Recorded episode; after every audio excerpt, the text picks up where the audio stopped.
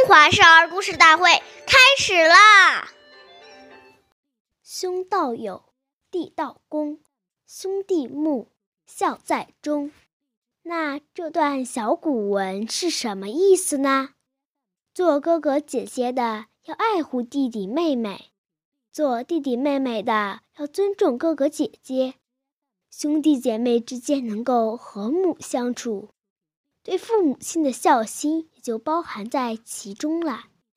岁月易流逝，故事永流传。大家好，我是中华少儿故事大会讲述人尚明宇。我今天给大家讲的故事是《孔融让梨》第十五集。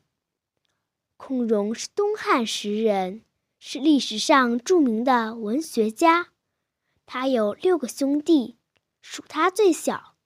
据说他四岁时就懂得谦让。有一天，父亲请他们兄弟几个吃梨，哥哥们都一下子拥到桌子边，只有孔融静静地在一边等着。父亲让孔融先挑，孔融走到筐边，拿了个最小的梨。父亲问：“你为什么拿最小的？”孔融说：“大的应该给哥哥们吃，我最小，当然应该吃小的啦。”父亲连连点头称赞。长大后，孔融仍然保持谦让的高尚品德，成了深受百姓的爱戴的好官。下面有请故事大会导师王老师为我们解析这段小故事，掌声有请。好，听众朋友，大家好，我是王老师。我们来解读这篇故事。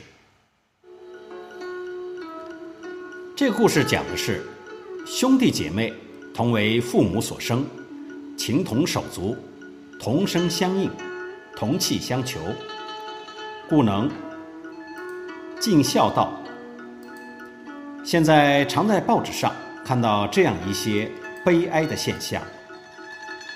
父母含辛茹苦的把好几个儿女养大，但当父母老了需要儿女照顾时，谁都不愿意承担赡养的义务。